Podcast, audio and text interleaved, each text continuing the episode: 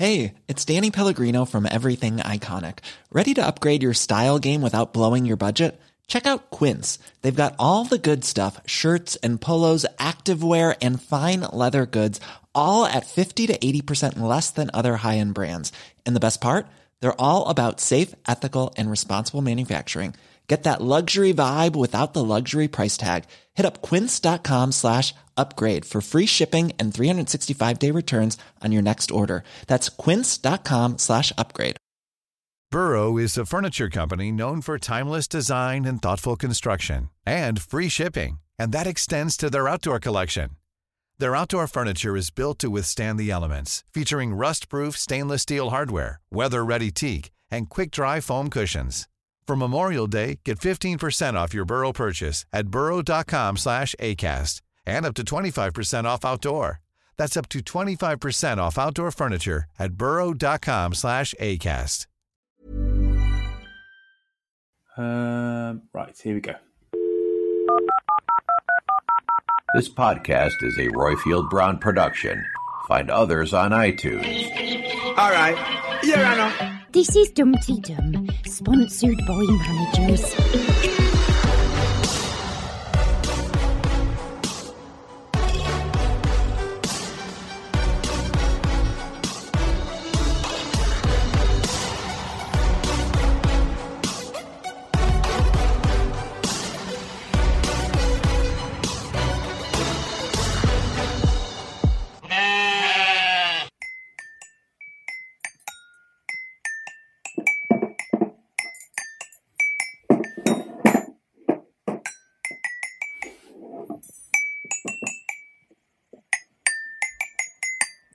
Dum diddly dum.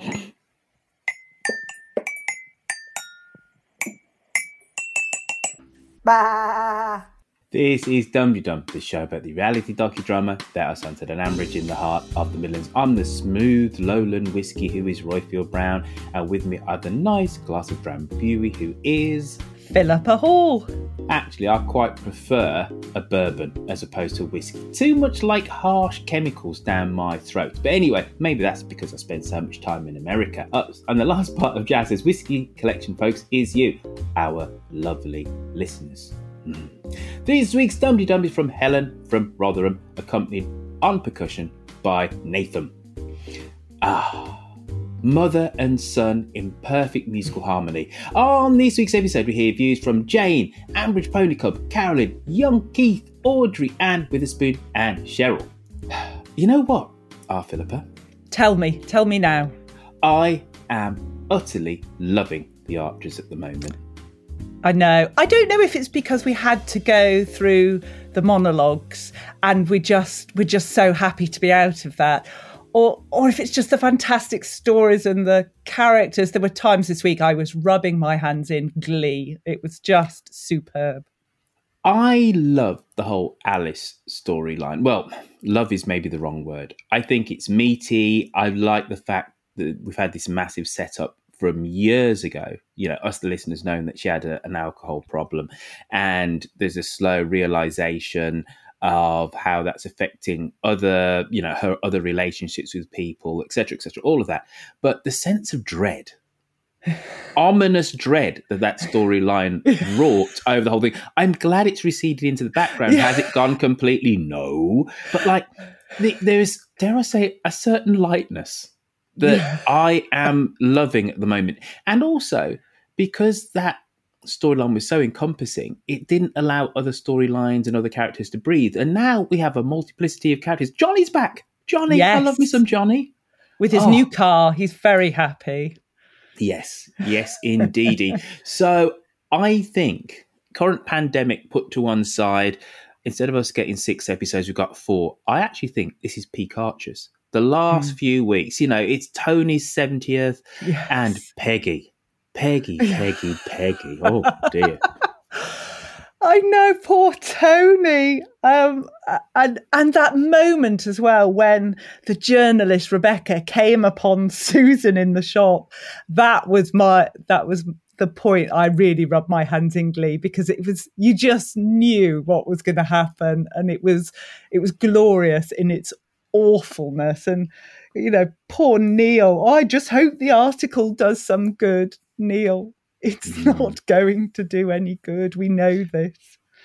I don't know whether it's just me and my working class sensibilities here, right? That the working class are the oppressed, um, the oppressed class in Ambridge. But I said to myself, or at least strictly, strictly speaking, Neil isn't working class now because he's a manager, isn't he? So he's, uh, you know, hmm.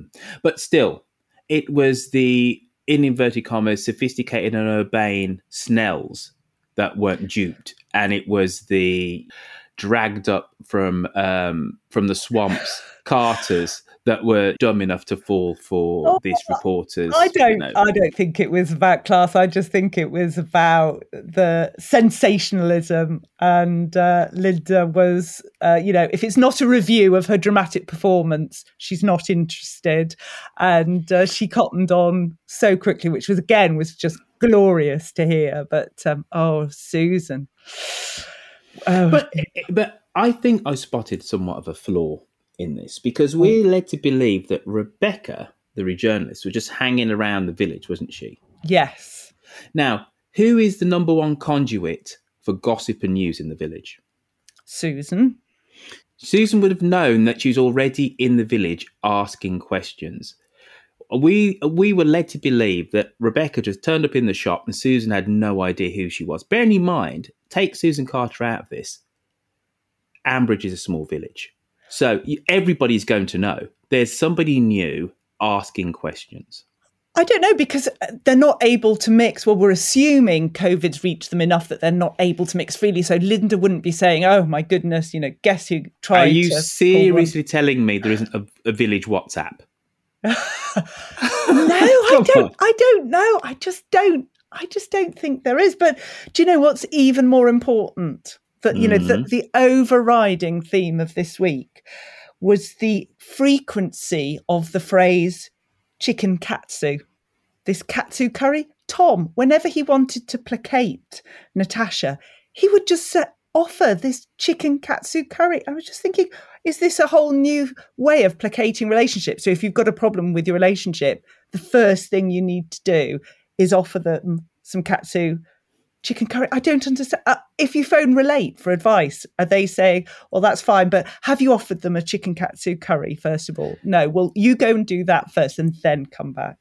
that uh, I know Wagamama is hardly authentic Japanese cuisine, but circa what 1990 when the first Wagamama opened up in London, and I went there, I had a chicken katsu curry, and trust me, I, I would have done anything for anybody after having that dish.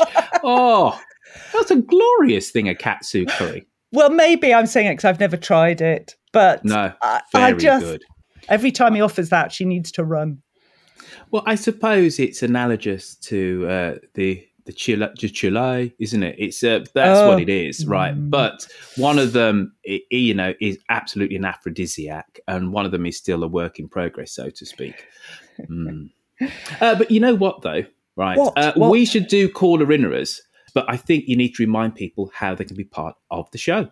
Oh, yes. If you would like to sing us a dum dum or leave us a plot prediction, then call us on 0203 031 3105. Leave us a message on SpeakPipe or send us a text message starting with DUM in capitals to 07786 200 690.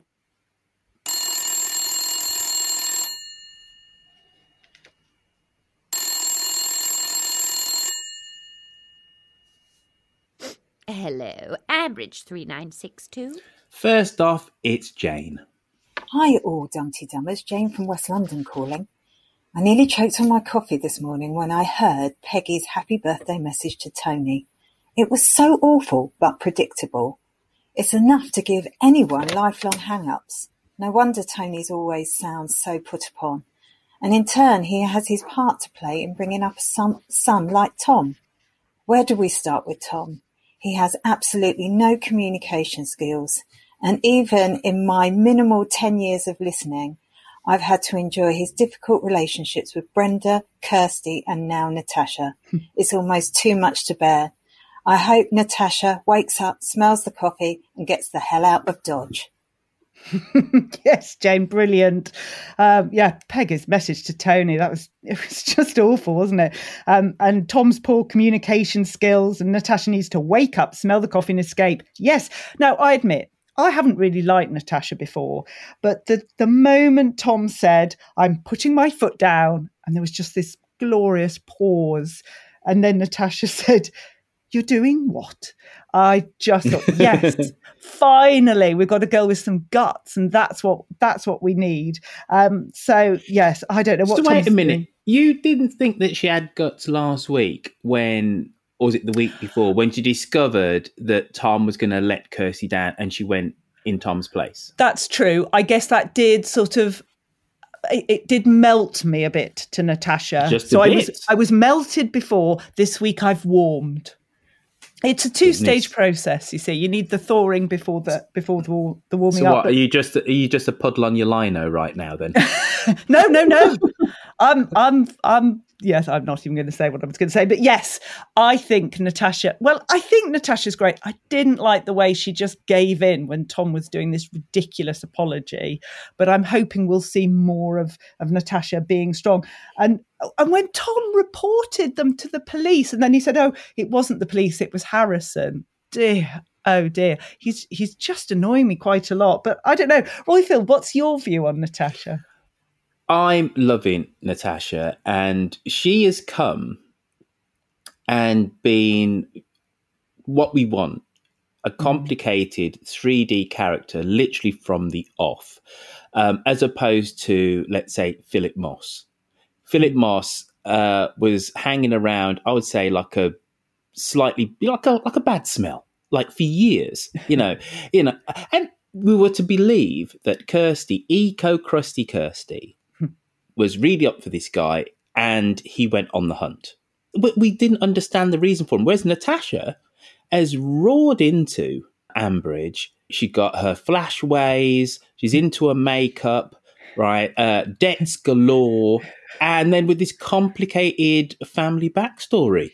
And Yes. then she's outflanked Tom massively by being a great support for Kirsty. You know, she's rolled up her sleeve and says, I will do the thing which you should be doing, which is supporting a good Yes. friend of yours who's Yeah. going through a terrible time. So, and and how long she been in this thing?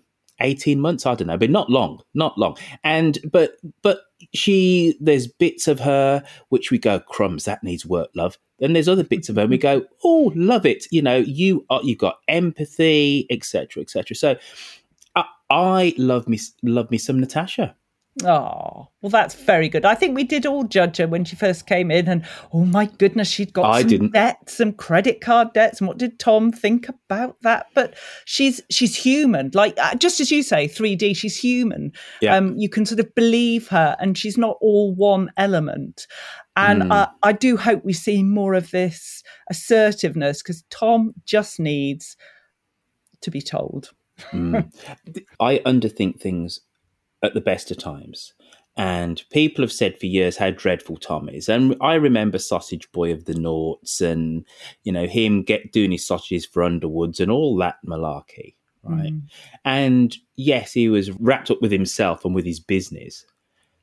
I think through all of this, I'm just seeing utterly how dreadful he actually is as a person. and just the very fact that he was going to let Kirsty down, to be honest with you, Yes. was just stunning. Not even like a call to say, I've fallen down a manhole cover, I can't make it, but can we postpone it till next week? No, he if just it- wasn't going to show. If it was just that he was concerned that Natasha wouldn't be happy with that, with their history, that might be something. But that wasn't what it was about. He had promised something, as you say, and just then Mm. thought, oh, I'll tell you what, I won't bother. Well, there was a part of that first off because he didn't want to tell Natasha because of how it would appear after he promised the Kirsty that he would show up. But yes, but fundamentally, yes, he is he's no good. He's utterly no good. And though on some level, I understand him going to Harrison on some level for no other reason than is what they're doing legal? I think if when he'd been talking to Natasha, he'd have voiced that as his concern, mm. then that would be something. But that's not what he was saying. He was saying, you know, you're not going to be safe out there in the wilds of Ambridge. You know, who knows what could happen. Mm. Uh, and oh yeah i just thought he was very wrong but i love the fact that he did it because just to listen to it uh, as a as a drama is just brilliant just adds more in and you find yourself again you know shouting at the radio and uh, getting frustrated with the characters and that just shows that we care about it and we're, we're involved do you actually listen to the archers on a bakelite radio at the moment i am because of course we're on day 3 million billion of homeschooling. So life mm-hmm. is a little different at the moment. So, yes, I do tend to listen to it on the radio. Normally, uh, when the kids are at school, um, then I would no, I would listen to it as a podcast at, at different times. But uh, I'm mm. I like listening to the radio. What about you? well, in California, yeah. you know, the Radio Four. Are you, you know, telling me you don't set your alarm and wake up to listen to it live? Less about not setting my alarm, my dear. It says Radio Four's radio waves don't hit the west coast of the United States. Do you know what I mean? They, they, have got pretty powerful beacons, uh, the Radio 4, for broadcasting this stuff. They're not quite that powerful. So, no, I need to listen uh, via podcast means on my phone. But it just made me think when you says uh, listen on your radio, I'd be really quite interested to see a breakdown as how many people actually still listen to the to the Archers on a radio. Obviously, because a lot of the listenership is going to skew older, there's going to be a lot of people that do. But mm-hmm. but it's got to be a rapidly declining percentage. I just have one radio in the kitchen. So if I'm there burning something, then I will have the radio on. And, and that's why I tend to listen to the oh. radio more at the moment. How many tea towels you got got through in the last week, Philippa? that didn't go well, honestly. I mean, the family were quite fearful when I said I was going to cook a meal from start to finish, and uh, thank goodness they they weren't in the room when I literally set fire to the tea towel. I've had to throw it away. Honestly, biggest hole. I, I now realise how quickly a fire can spread. That was just another another occasion when I fail in the kitchen. Never mind. no worries. I tell you who's tip top in the kitchen. Tell me. Ambridge Pony Club. Oh, yes. Greetings, Roifield and Philippa. It's Ambridge Pony Club, Jennifer Corley in Ireland here. Just calling in in defence of Tony. That poor man. This week we got to hear his 70th birthday video being put together. First we had Henry shaking his head like a little old man, which I think basically translates as refusing to say anything and giving a V sign to his mother. Then Giddy Jack saying something cute, but patently being bribed by chocolate. And then his mother weighing in saying what an absolute waste of space he was, that she never actually wanted him. And then when she got him, he was a total disappointment. Well, I'm sorry, that poor man. He, he's worked hard all his life, he's put up with endless soup from his wife without complaint. He's got a very challenging set of children there who he's always been behind. He was the one that saved he visits with Rob Titchener, and he deserves better. With Joy and her Madge, there's no justice in this world. Plot prediction I'm hoping that Helen will inevitably get the house off Kirsty for buttons, and then being Joy's neighbour, she'll call down Dad to do loads of babysitting, and Joy can just pop in once the kids are in bed, and hopefully Tony can finally have a bit of fun at last. After 70 years, the poor man deserves it. So hope you're all staying well out there and let's hope that the scriptwriters have forgotten about Alice and she never comes back and I will be very happy. oh, that is brilliant. Thank you ever so much. Uh, I, I love that. You know, what what's poor Tony done? Worked hard, put up with a lot of soup. brilliant. and, and will Joy provide some some fun for him? I mean, true. Although I don't know, maybe he just wants to be left alone with his trains and his cars and and not a lentil in sight. Maybe maybe he'd be happy enough with that. But uh, yes, have the script writers forgotten about about Alice. I wanted about that because we had Peggy being Miss Marple and working out what the the situation was with Alice, but we've we've not heard about that that since then. So there's a, a bit of a gap. What what do you think, Roifield? Gone but not forgotten. Well, obviously she's she's not being forgotten, but as as I said before, you know, I'm glad that the you know that she's not casting her considerable shadow over proceedings, which is even more um, even more significant when you think that for years she was the least remarked upon and involved Aldridge, wasn't she? Mm. You know, Lucy used to call her the astronuclear physicist, wedding planner. and she just was just a random adjunct to, to storylines, but she was never the plot driver. And the actor has done an amazing job and so have the script writers. You know, they've been cooking this thing up for years. Mm. But I'm just glad. I'm glad we can breathe. It comes to something when you say you can breathe because now the the main storyline is modern slavery. it shows you how all encompassing. Yeah. you know, the summer was uh, with fetal alcohol syndrome and uh, et al. Really. But And yeah. what do you think? Do you think Joy could provide some solace for, for our it. Tony? Stop it. You get dynamic blandness from Tony. Yes. I know. I have this vision that his whole wardrobe is beige. Yes. That's, Yes. that's who he is. I tell you, have you seen The Dig, that n- new Netflix movie? Yes, I have indeed. Yes. How did it go with Film Club? Was it a really Oh, good it- it- description? It, it was, it was. Uh, and what I'm going to do is I'm going to put out on the Dum Dum feed uh, this week the audio of Film Club. And before I forget, um, it will be up on the YouTube. So if you type in Roifield into YouTube, you can actually see uh, all the Film Club posse. So Jane, who we heard um, one call before, was was on this. If you want to see what Jane looks like, or maybe Jacqueline Berthaud, you can go onto YouTube and watch. But I really love Film Club. We do it once a month. Pick a movie, then we talk about it for half an hour, and it's strictly just half an hour. Uh, the only reason why I mention this is because Mr. Brown, played by Ralph Fiennes, yes.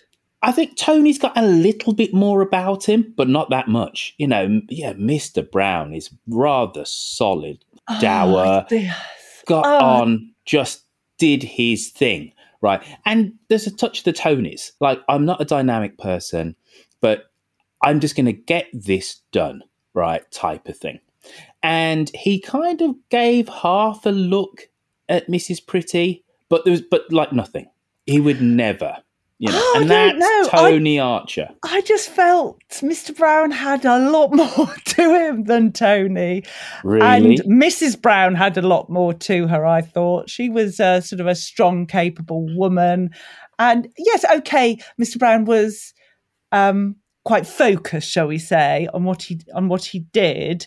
But I, I think he was even more animated than than Tony because up until hearing this message that Peggy was leaving for Tony, it hadn't really struck me how bland he is. He's that bland that he's just there in in the background. But um, when Lilian was saying, "Oh, I, I bet you're going to want marmalade for your birthday," and he said in this little voice, "I like marmalade." oh, here we go. I've been, I'm not going to say I've been Peggy's biggest fan, but Peggy's got a lot of detractors in the uh, Dum Dum community. I would say the vast majority of people are not Peggy fans. And I've always said, look, the woman's practically 100. I know that uh, Peggy's supposed to be a little bit younger than June Spencer. She's practically 100. She came from bomb ravaged East London. You know, she's seen a lot. She had to bring up her kids by herself, etc. But even I am forced to admit that she's displayed a coldness that I would have thought, even if it's in your heart, she wouldn't have actually voiced. But I just wonder why that that's been put in the script. There has to be a reason. It can't just be a character enhancement for Peggy. Surely it's got to be something. It's going to open another door of information for us on. Um, maybe what's happened in the past, or maybe m- is going to be going through some changes. Um, you know, maybe she's not understood it correctly, and I don't know. It just seemed quite a character change because when she's very good at putting out the right image, even if that's not what she thinks. Um, and she just failed significantly on that. So I, th- I think there's, I think there's, we're going to hear more. That it can't just be that, surely. Mm. This is really a, a, call for Cosmo, but it was about 10 years ago or so. And there's a storyline where Peggy re- revealed um, the contents of a will. And I remember Tony getting incredibly upset. Yes. So this is just a recurrent thing that he's been ignored, marginalized. Um, she's never, uh, she's never really appreciated him as a, not only as a son, but actually even as a farmer. There was something about Bridge Farm being slightly overlooked, but Cosmo uh, need you to uh, stand up and, and, do your thing here, please, and Cosmo. I think to say that your child described them as being aimless and stubborn. I mean, she's the stubborn one, I'd say, of out of anybody, and aimless. I, it just shows. Oh, yeah, dear. it wasn't a good look. But I tell you what, utterly confused me. How long does it take to record a little video message? Put it on not your phone. long, not long, minutes. So, what is the problem here? So, they've said to all the family members, uh, "Can you do a little video?" and uh, we're gonna, and Natasha's gonna cut it together right now. At no point when Lilian took Tony out to to Underwoods did she say your seventieth birthday is tomorrow, Yeah. Or it, today's your seventieth birthday. So, quite simply, what you do is you go, Nan, I'm coming round. We're going to shoot this again, and I will tell you what to say. End I- of. I don't know. End of. Was it that they recorded that for something completely differently in, in the script? Um, because they haven't been able to have the the actress in very much because of her location geographically. And so maybe they were just cutting and pasting. They couldn't actually get her to record anything at this time, so they just used Wait a this. minute, but you're, you're mixing up my realities here now. Are you on about? you, Uh, I'm uh, on about the actor, the actress in in her location in Spain. Mm. So I don't know if she's able to record at the moment. So uh, did they just? Go- you see, I, I'm grasping at straws. I think it's fair to say, but the straw that I'm currently You grasping really are. at- You really are. Because it's making no sense. But what I'm saying is there's a fundamental flaw in the script, unless I'm missing something. But uh, the last time I checked, Peggy lived in the village. Tom lives in the village. Villages are pretty small places, right? You wouldn't expect a 100 year old woman to have a smartphone and to be able to video herself. Fair enough, right? Yes. But so what you do, you review the footage and and you know, you recoil in horror and say, not only has she misunderstood this, but actually the sentiments are quite mean. So you go, right, how big is Ambridge? I don't know. Uh, it's maybe one mile, you know, in either direction. You get on your feet, you walk round there, you knock on the door, and you say, Nan, I need to re record this. You sit down, I'll make you a cup of tea, right? This is what you need to say. This needs to be celebratory of my dad. Say nice things. Oh, yeah, Tom got it. Right, Nan, let's shoot this again. you walk out three minutes later. Job done. Maybe Tom just needs to offer her a chicken katsu, and that's the the thing What? to do to placate her, to placate her. So- no, to placate her, and then ah, I suggest a, She- a re-record. considering she's a woman of the Blitz generation, she'd probably say that chicken katsu is a little bit too spicy for her. but anyway, moving swiftly on. Hmm. Right now, it's Carolyn. She's up in northwest Wales, don't you know? Hello, it's Carolyn from Anglesey here. I really hope I don't sound too earnest this time. Okay, my topic today is the content of The Archers. It seems to me it veers from very hard hitting, slightly EastEnderish stuff, if I dare call it that, you know, the modern day slavery scandal to the domestic abuse scandal. It goes from that to really silly, pantomimey, daft storylines like Jill's flapjacks and Jazza and Tracy's relationship, if you can call it a relationship, and the stolen bunting. It goes from one daft extreme to another, it seems to me, and I wish sometimes that there'd be more middle of the range, middle of the road storylines a meaty subject, but not below the belt, not sort of scandalous stuff. Um, you know, maybe someone could come back from Australia and who traced their uh, ancestors to Ambridge. Um, maybe someone had an affair in the past, maybe Jack Archer and uh, their grandson or great grandsons come back to find his family, something like that. Don't get me wrong, I love Brian and his witty remarks. I love his scenes with Jennifer. They're brilliant. I wish there were more of those.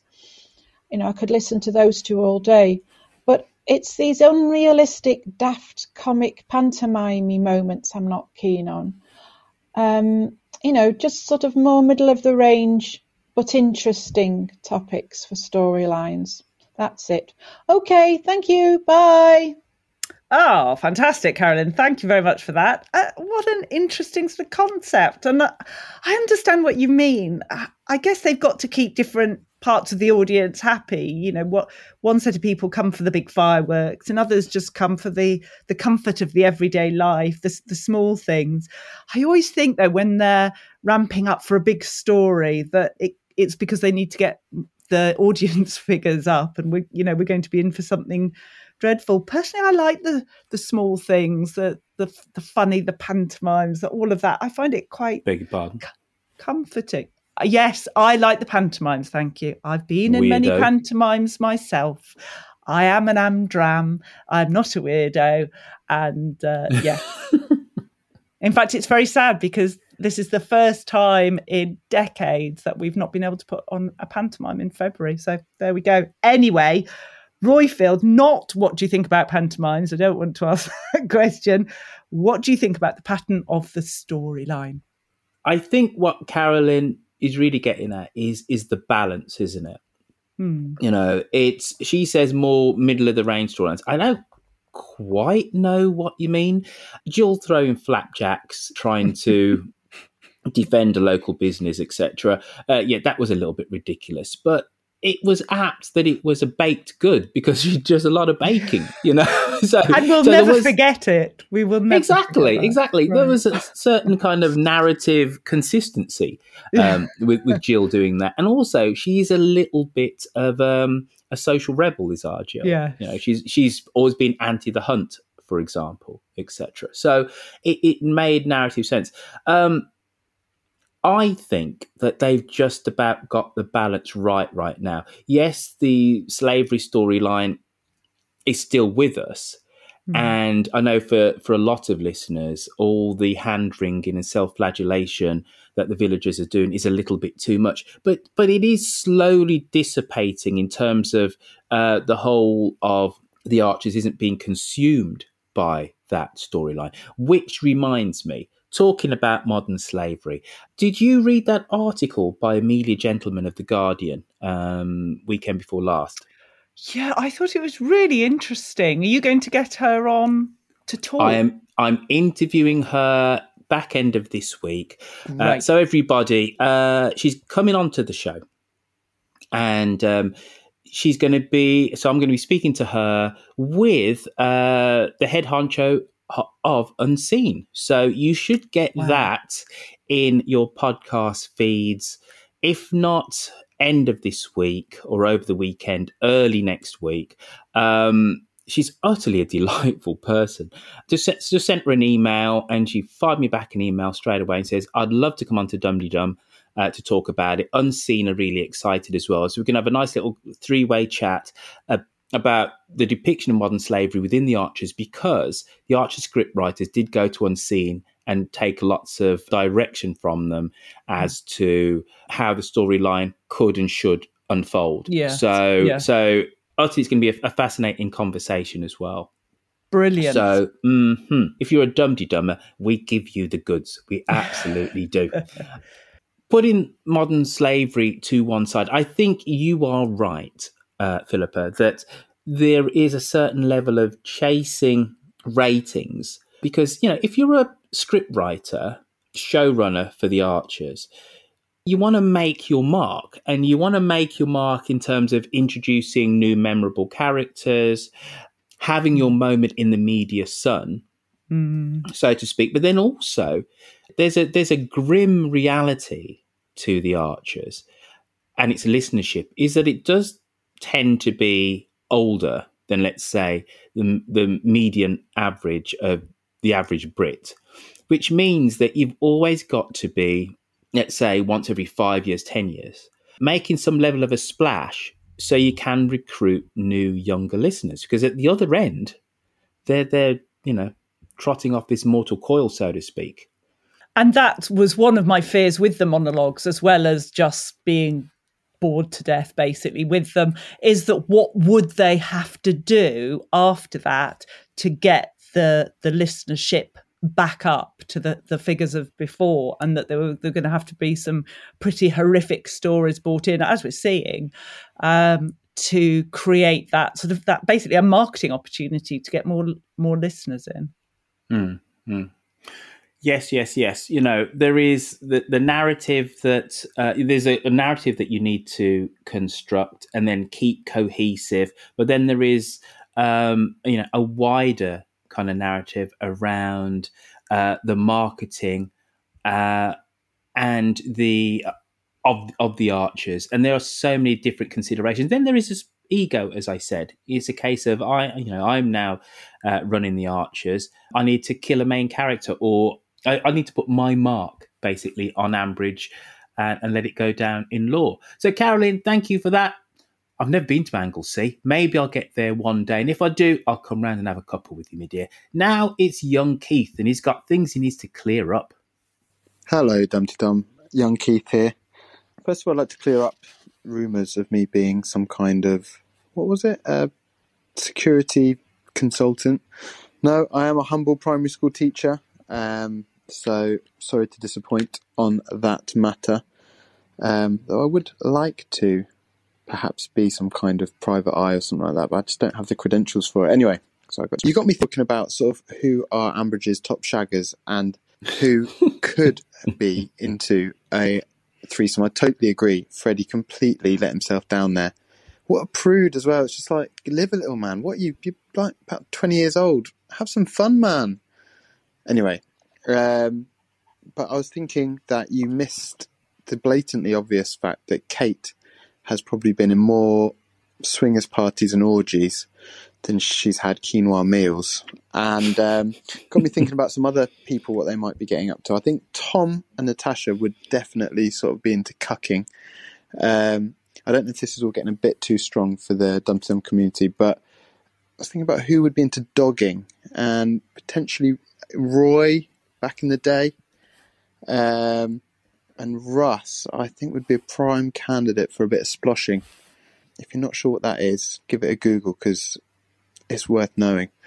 Other than that, I think there could be more going on behind the closed knit curtains of Ambridge than you lot are giving them credit for. Anyway, have a cracking week and I look forward to hearing what you've got in store. Been some great episodes lately. Oh, young, young Keith, I actually have my head in my hands just saying all of that. First of all, to clear up, wasn't it Monty who who's in cybersecurity, not not young Keith? That that's that's what I thought. Anyway, uh, young Keith, uh, very interesting. You say Fred is not the prude. Fred, well, Fred is a prude. Uh, Freddie isn't the prude. I'm the prude. This is way above my pay grade in terms of of what's going on. I am Princess Prude of Prudesville, I think. I don't know these terms. I don't want to know these terms. So, Roifield, what do you think? A primary Sorry. school teacher is making me speechless. Uh, I, am on Urban Dictionary right now looking at sploshing. no! I don't give no explanation. To, to leave fair, me out of this. To be fair, right, it's not quite as rude as I thought it was. and it does take me back. It does take me back to the first. Um, I'm that old that I can remember when videos of uh, people in sexual congress were called blue videos. Right, I'm that old. Right, so it does take me back to the very first blue video I saw as a what 14 year old young impressionable boy, and they were sploshing. Uh, and it, as I said, it's not quite as bad as you'd think. So uh, yeah, urbandictionary.com. What a fantastic resource it is.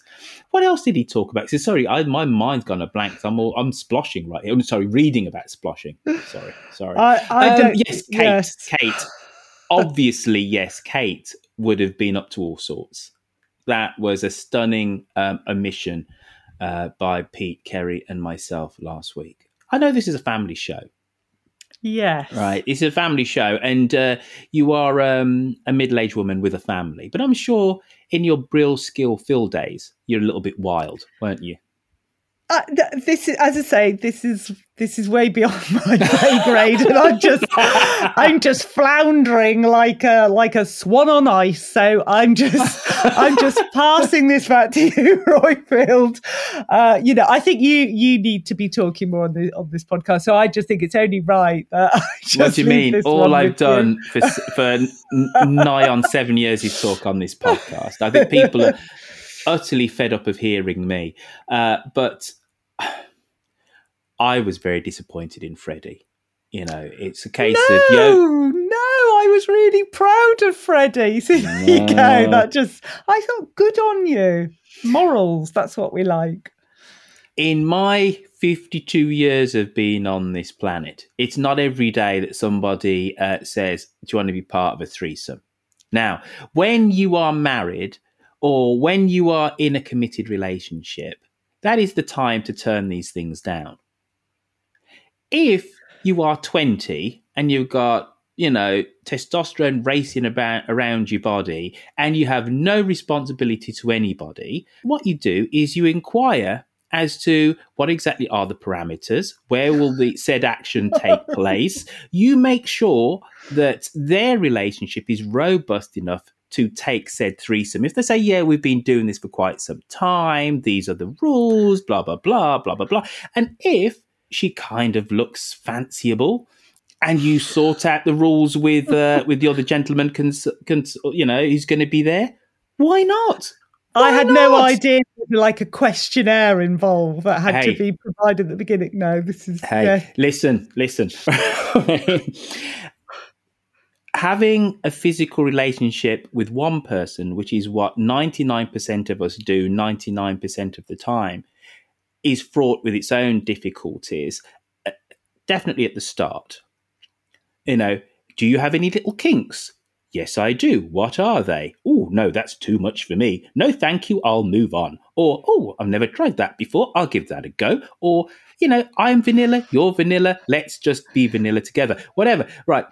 We all have these contracts. You know, some of them aren't explicit, but implicitly we all do. So if you can add another person into the mix, of course you need to sit down beforehand. You can't just roll in there and just say, well, hey, you know, let's just throw old knickers in the air because somebody could probably get hurt. And I don't mean physically, but I mean emotionally. Who's going to go first? Type of thing. Oh, wait on a minute. Aren't I good enough to go first? Can we stop this? I want to be with Tony in his garage looking at train sets. I can't cope.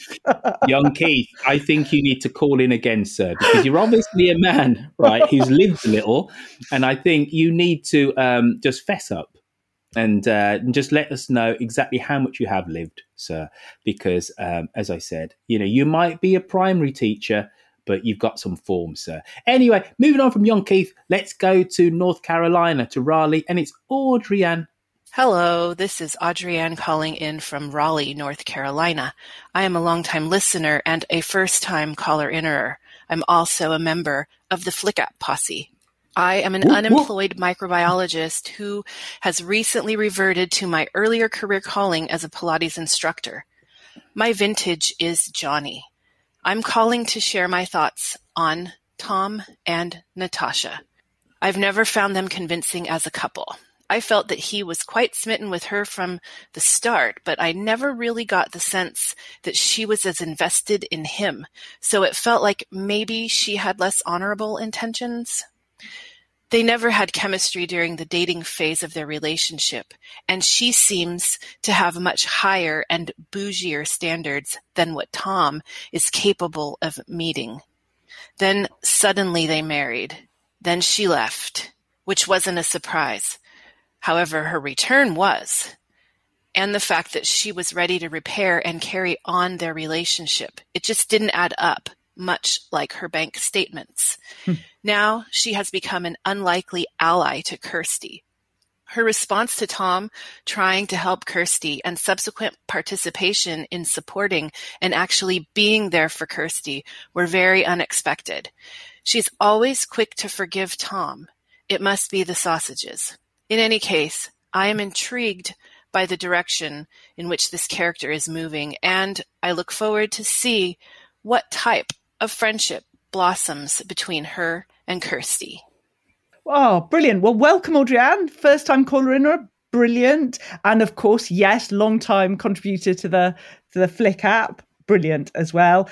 Um, oh, yes, that's so interesting how Natasha has changed. And, and I agree, when she first came on the scene, I just didn't believe in their relationship and what she stood for. I didn't get her. Um, but my blinkers have just been removed and uh, just the last couple of weeks i've really seen her blossom and become as we've said earlier a, a, real character that we can identify with. But yeah it did annoy me how she she just totally gave in when tom gave the weakest apology. But uh, roifield what do you think? Who is the treasure tom or natasha? Oh it's utterly natasha but there's been a lot of talk on the socials about the fact that emotionally, generally, it's the women in Ambridge who are the grown ups, and it's the men that have to do the growing up.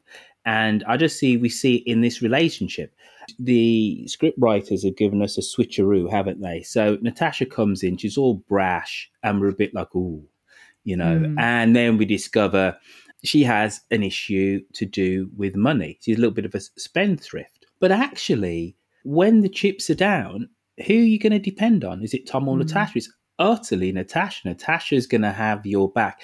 And, you know, this is her ex's fiance. Mm. Could she had every reason to go, oh, you know what, Tom? I can't touch this with the barge pole. You, you are being massively inconsiderate. But your relationship with Kirsty is just beyond my pay grade, but she rolled up her sleeves, you know. Mm. So I just think, you know, I, I love me some Natasha. I hope it's not a woman's job to be the making of a man, but I think that's what where they're going to go with this because Tom. Mm. Is so lacking in so many different facets that um, I suppose that it's that yin and yang thing, isn't it? That um, mm. he is financially stable and prudent, she isn't, but then she gives him uh, empathy and responsibility, etc. And together, you know, I suppose they'll be a, a decent couple. Yes, I just can't wait to see how the story progresses and how the character of Natasha develops even, more. And I, I hope there is more of this strength and, and grit that I that I've seen over the last few weeks that m- makes her a, a, character in her own right, not just Tom's wife. Mm. No, absolutely. And when she came back on Mike, I was like, oh, I've missed her. Considering yeah. she's still a relatively new character, I thought I've missed Natasha, which is always always a good sign in terms of characters. I tell you who I have missed. It's Witherspoon. Yeah. Hey, baby, I hear the blues are calling. Toss salads and scrambled eggs. Mercy. Greetings, everyone in Dumpty Dum Towers and all Dumpty Dummers around the world. It's Witherspoon and Angus Haggis here. Happy Super Bowl Sunday, the game in which one of the quarterbacks is five years or so older than our late 30 something Jazzer. This week, Jazzer acted about 20 years younger than his actual age, and that's an example of why I and others are in the camp of just saying no to Trazzer. Now, what the future for them, the scriptwriters, have in mind, I don't know. This may have marked the end of the story of two ships passing in a sea of COVID, or it may just be another stop in the road previously traversed by many mismatched couples. We shall see. Speaking of COVID, we did have a bit of real life brush up against the village of Brigadoon. Oh, I mean Ambridge.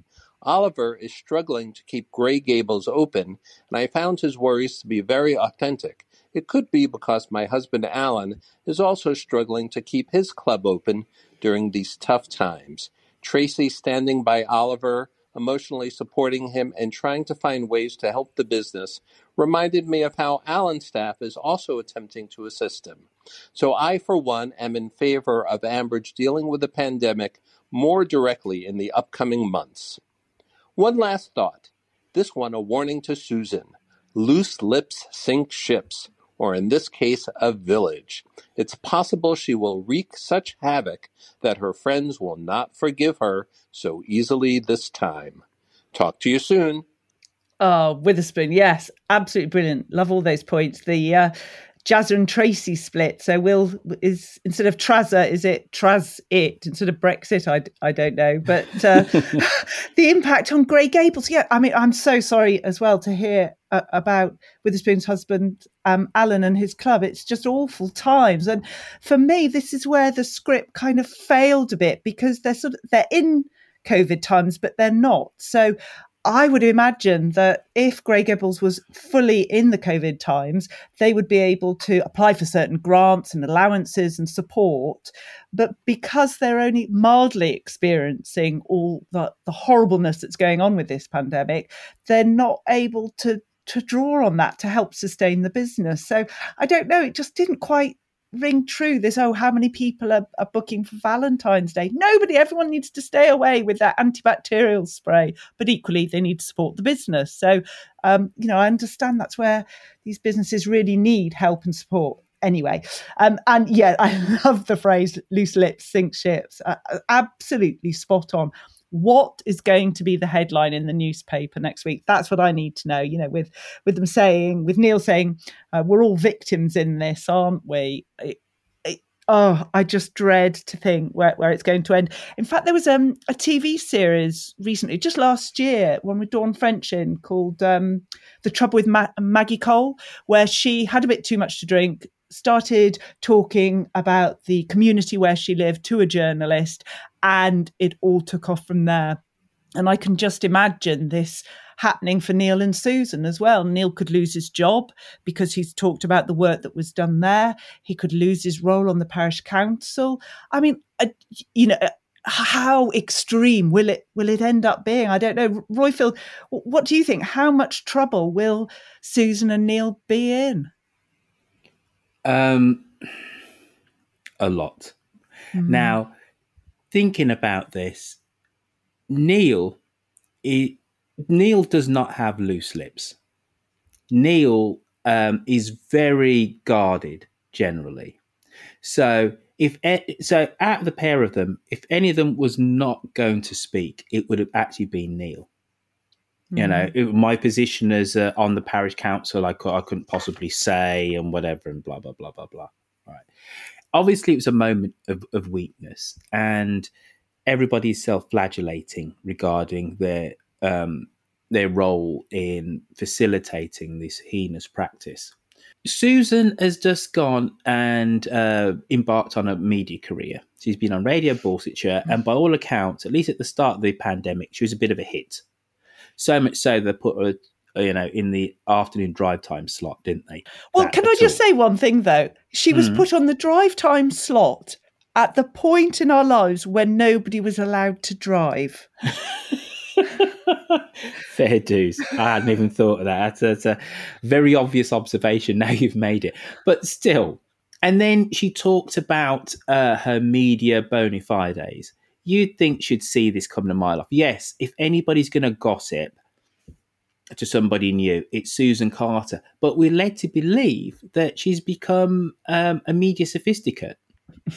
I just think, mm, you know, I I slightly think it's lazy writing, if I'm being honest with you. Lazy plotting, not the writing, the plotting that it's Susan Carter who's going to be uh, the weak link in the village, who's going to tell you know, somebody from the press all about the goings on and whatever, so she can put this story together.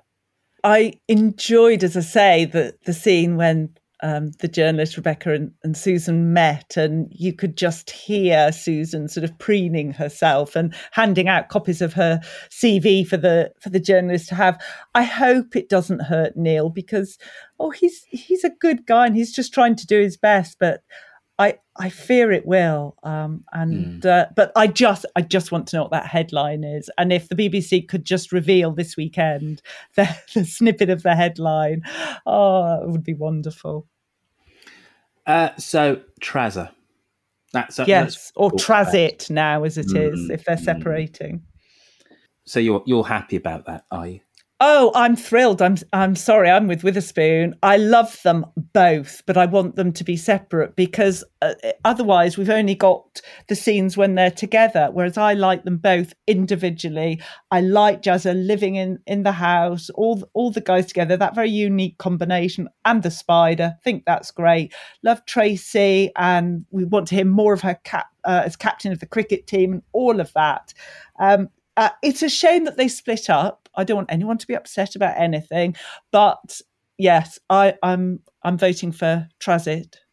Uh, Carolyn Wright, who we did hear earlier on in the podcast, was on the uh, Facebook, the Book of Face. She actually's got an early copy of the Borchester Echo, and uh, she photocopied it. I believe is what she's done, What? and posted it to uh, the Facebook page. How did I not see this? Borchester Echo costs one pound, don't you know? Uh, special edition slavery scandal in Sleepy Ambridge. Not the snappiest of headlines, but it does what it says on the tin. Right. Slavery scandal in Sleepy Ambridge. Village post mistress reveals all. Gangmaster Philip Moss and his slaves carried out building work all over Sleepy Borsetshire village. Philip was liked by everyone. It was such a shock. Yes. So um, if you if you haven't got your copy of the Borsetshire Echo, uh, log on to the Dum Dum Facebook group, and uh, the front page is there from Carolyn Wright. I didn't know that Borchester Echo you could actually get it in Anglesey. Did you? This this is amazing. Yes, I don't know how I missed that. I need to get on because in, in my mind there's going to be sort of a photo of Neil's workplace with with the headline "We're all victims" or I don't know something. Mm, it's yes. Oh gosh, it's going to it's going to go horrib- horribly wrong. But I want to hear about it.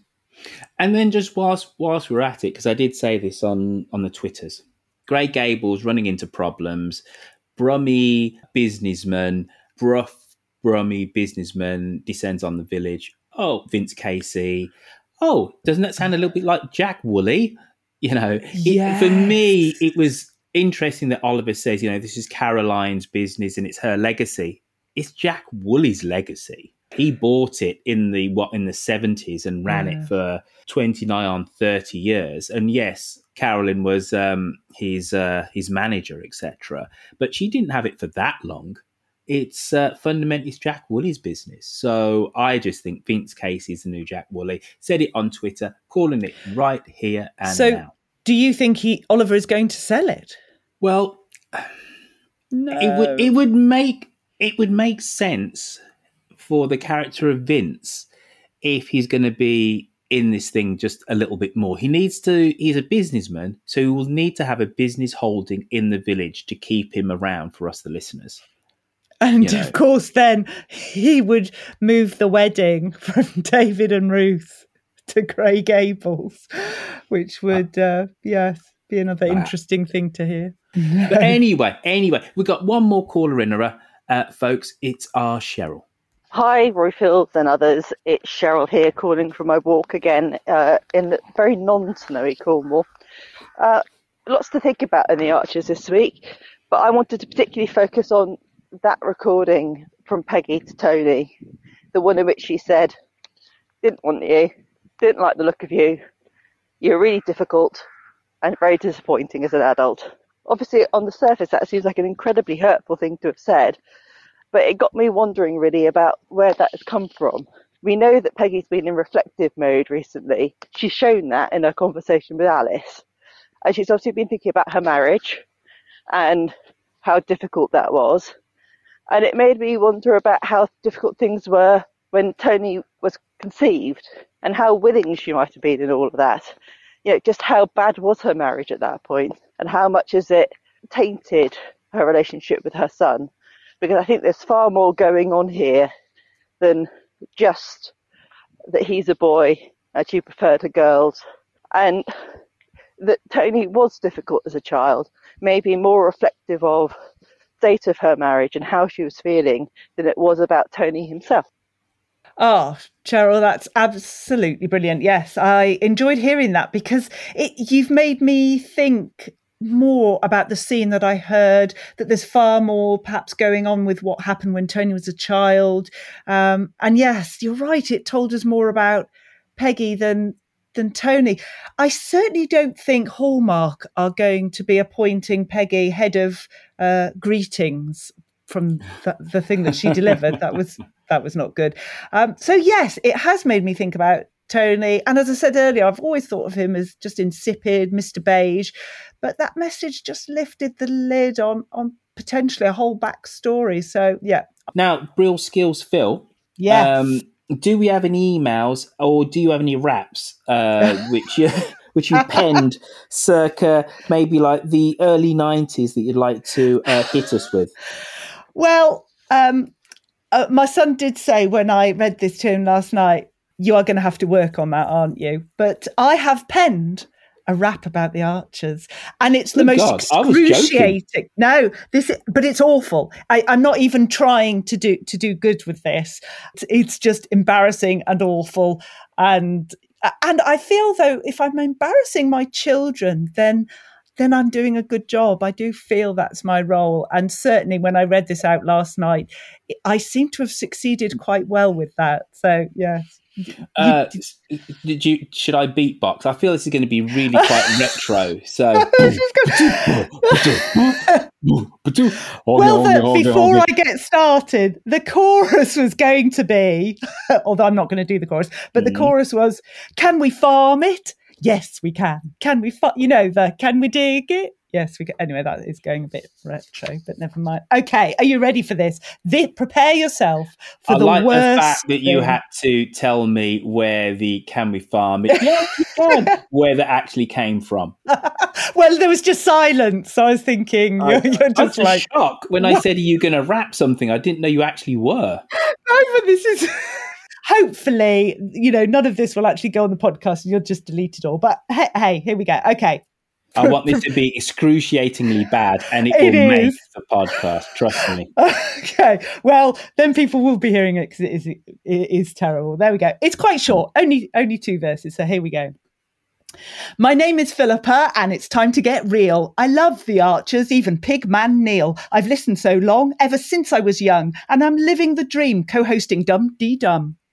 These four episodes a week make me shout and laugh. It's my life's ambition to get all their autographs. It's not just the drama, it's the Dum Dum community. I've even learnt the difference between monologue and soliloquy.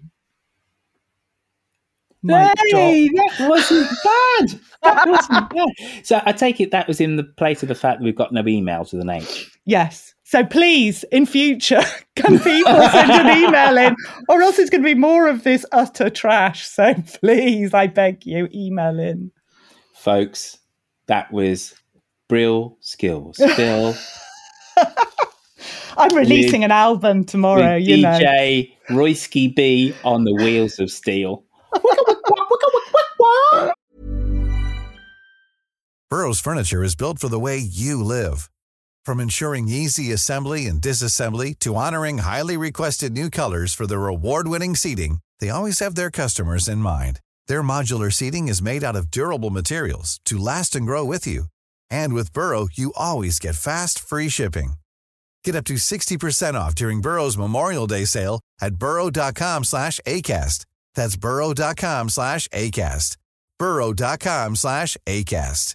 Hi, I'm Daniel, founder of Pretty Litter. Did you know cats tend to hide symptoms of sickness and pain? I learned this the hard way after losing my cat, Gingy. So I created Pretty Litter, a health monitoring litter that helps detect early signs of illness by changing colors, saving you money and potentially your cat's life. Pretty Litter is veterinarian developed, and it's the easiest way to keep tabs on your fur baby's health right at home. Go to prettylitter.com and use code ACAST for 20% off your first order and a free cat toy. Terms and conditions apply. See site for details. Quality sleep is essential. That's why the Sleep Number Smart Bed is designed for your ever evolving sleep needs. Need a bed that's firmer or softer on either side? Helps you sleep at a comfortable temperature? Sleep Number Smart Beds let you individualize your comfort so you sleep better together. JD Power ranks Sleep Number number 1 in customer satisfaction with mattresses purchased in-store. And now save 40% on the Sleep Number limited edition Smart Bed for a limited time. For JD Power 2023 award information, visit jdpower.com/awards.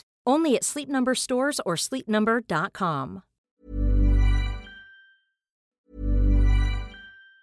Even on a budget, quality is non-negotiable. That's why Quince is the place to score high-end essentials at 50 to 80% less than similar brands. Get your hands on buttery soft cashmere sweaters from just 60 bucks, Italian leather jackets, and so much more.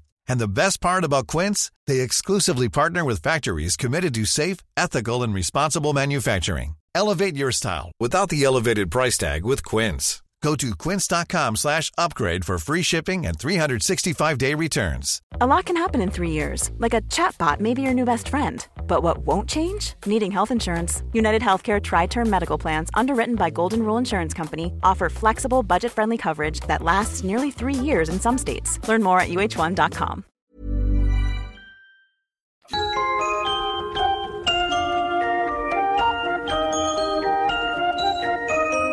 This is Sandra with the social media roundup for the week beginning Monday, the 1st of February. It's cold and breezy here in Waterlooville at the moment, and Honeycat certainly doesn't like the wind up her fur.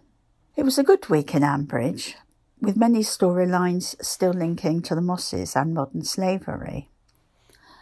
Thursday's episode was a particularly good one, with listeners rolling their eyes at Neil and Susan talking to Rebecca, the Echo reporter. It sounds like many of us were shouting, Don't do it, at the radio. One listener thought that even Neil and Susan couldn't be so stupid as to feel for Rebecca's disappointment over not getting her story. Susan was described as easily flattered and as gullible and Rebecca had hit the right note with her. Most remembered Susan's role as the village gossip, but there was surprise at Neil being talked into the interview when he had already laid out the reasons why he shouldn't participate. It was thought that his comment that we're all victims was a mistake. One person thought that would be the headline of the story. Quite likely. At least Linda saw through Rebecca's attempts at turning the interview around to the Mosses. Listeners were mostly cheering Linda along there. One member in another group is convinced that refusing the interview will come back to bite Linda, as it's unwise to send a reporter away, especially after telling her that she's lied. I'm not so sure about that. Many listeners believe that Neil could be in hot water when the story is finally published. I therefore asked Dumpty Dummers who they thought would make a good replacement chair of the parish council, assuming that Neil will have to step down.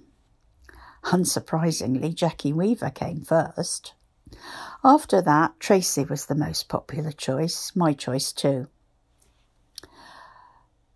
The Tracy and Jazzer romance was another subject of discussion.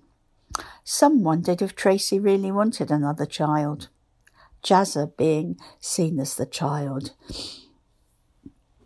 There was some discussion around the financial problems at Grey Gables, with some people believing that Tracy's attempts at finding ways to save expenditure were ridiculous. I'm not sure that suggestions appointing Tracy as manager of Grey Gables were actually serious. Poor Tony. It's a big birthday, and everyone else seems to be more interested in it than him. There was no support for Peggy's contribution, more or less telling him that he was unwanted. Someone did wonder how a baby could be described as aimless. The general hope is that Natasha can somehow edit Peggy's comments. Sadly, the story brought up memories from some listeners. I'm afraid that I did laugh out loud when Tom first put his foot down with Natasha because it sounded so ridiculous. It seems to have brought back bad memories for um, some listeners, unsurprisingly. People did love Natasha's line, This isn't the 19th century. A lot of listeners backed Tom's actions in speaking to Harrison, but possibly not the way that he went about it. I asked if Dumpty Dummers agreed with his actions, and the majority said no, although that mostly related to the patronising way that he spoke to Natasha. However, Kirsty did need to see the reality of the situation, so that was seen as a good outcome. Listeners did seem to understand that a conversation with a police officer is never off the record. Well, that's me done for now. See you next month. Bye. Sandra, Sandra, thank you for that, my dear. Oh, we are closing in on the end game. Mm. Talking about end game. It's your time to shine, my dear. Um, hit us with whatever you're going to hit us with now, because I've got things I need to do the rest of my day. Anyway, hey, guess what? It's Guess the Newspaper and the newspaper title today. Mm-hmm. All right, let's go for it. So, do you want the three possible newspaper choices? Yes, please. Okay, in alphabetical order, Mhm. you have The Express, The Guardian, and The Times. I'm feeling lucky this week. Go on, let's see. So, headline number one Spotify spoils the Archers party with rival soap opera. Are you going to Express, boring. That's Express. It's The Times. Oh God! All got right, first one wrong. Can you get the next one right? all right, okay. For how long will June Spencer continue as Peggy? Express. Yes, boom, Yes! well done. There you go. And then finally, a peculiarly English essay. the Guardian. weird genius of the Can I- Archers. Can I just say the Guardian again, please? No, no, it wasn't the Guardian. It Oh, was okay, right. the- Let- I can't. Oh, I can't did you do? pronounce it. The g- gar. gar- No, it was the Guardian. Yes, you're right. The Groany ad. Folks, uh, dumdum.com, go there. It's got stuff on there, stuff on there galore. You can go buy stuff from our shop, or you can um, listen to past episodes, or you can join Tractor. Tractor is our social media network for fans of the Archers. If you're in some far-flung bit of the of the of the world, whether it is Alaska, whether it's North Carolina, here you go, Audrianne. There are three Dumdy Dummers that live in North Carolina. This is this is your platform for you to be able to go onto uh, the big map of the world and click on the pin close to where you live, where you are, and you can send that person a message. And depending on what the COVID rules are, maybe you can have a socially distanced walk with them, maybe a socially distanced coffee, or maybe you can just communicate via via the app. That is tracked. We keep this podcast going by having a facility called Patreon. Patreon is the platform whereby if you give us $2 per show, we keep producing this podcast. If you would like to be a Patreon of this show, why don't you uh, sign up to patreon.com, give us $2 per show, and you'll get your name up in lights. I think the next episode, we're going to read out all of our newer Patreons. Remember, to get in contact, you can send us a voice message via SpeakPipe on the website or call 0203 031 3105 to leave a message or send a text message starting with DUM in capitals to 07786 200 690. we started off on Twitter. You can find us where we're at DumDum, and the team have been doing a most awesome job. Uh, don't forget, folks, if you are going to uh, write a message about the Archers, and why wouldn't you? Um, it's hashtag the Archers with a capital T and a capital A. So uh, people who are visually impaired, it makes sense for them. How can people find you on Twitter? Or they can find me at QuickBook Reviews, but instead of a W, it's a three because I'm just a bit socially awkward like that. Thanks to our social media supremos, Cosmo for his podcast roundups, Mike Hatton for his character counts, Shambridge for her voices, and to Lucy V. Freeman. And of course, we are on And of course, folks, you can find uh, Dum Dum where we are on Facebook. Quite simply, if you like a bit of Facebook, type in Dum Dum onto Facebook and join the party there. Big up to the Flick app posse. Um, if you don't know what Flick app is, it's the companion that all good Dum Dummers should have on their phone. Quite simply, go onto the uh, Apple Store or the Google Play Store, type in Flick app. It will talk about sports. Don't worry about that. Download it, and then you type in Dum Dum, and then you'll find us. We're still doing the old Dum Mums thing, but if you'd like to be part of the film club, that is the place to go. Now, Philippa Hall, I believe we should end this episode with um, a rap classic bit of hip hop from hip hop's golden age. Hip hop or rap's heyday was, you know, the early to mid 90s when you had Tupac and Biggie Smalls. But your flow was decidedly more Sugar Hill Gang, wasn't it? It was kind of like. it really was early outdated. 80s. Outdated, I think, is well, what you're trying to politely quaint, say. And quaint. I'd agree. It no, it was, it was awful. it was quaint. No, no, no, no, no. You had a certain skill in in rhyming, and also uh, your rhythmical pattern changed as well, which showed a certain dexterity. Of, yeah, that was flow. that was deliberate. That was Uh, completely no, deliberate. no, no. Yeah. Listen, it was cohesive and quaint. Right. With that in mind, I leave it up to you to tell us what piece of classic hip hop we're going to play out to. It's got to be a Salt-N-Pepa. Oh Jesus! Really? yes, it's got to Is that be. what you're pushing? Are you going to push it? Really good. No, it's not that one. No. Um, Oh, It's your What- thing. What about that one? It's your thing. Hey, what you gonna do it? I can tell you. Yes. What about that one? All right then. Hi everybody. Seems to me like the Dumby Dums ended with a little bit of a whimper. Started with a bang, right? But F- Philippa did not bring it home. Good heavens. I'm going now. I need. Oh, I need oh, help. Oh. Terror a bit. It. Oh, you looking sweet, baby. Yes, indeed. Funk it down.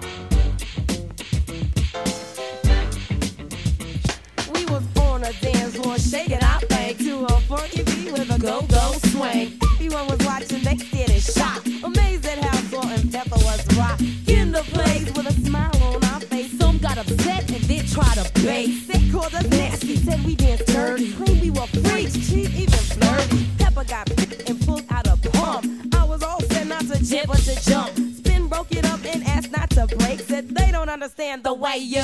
Y'all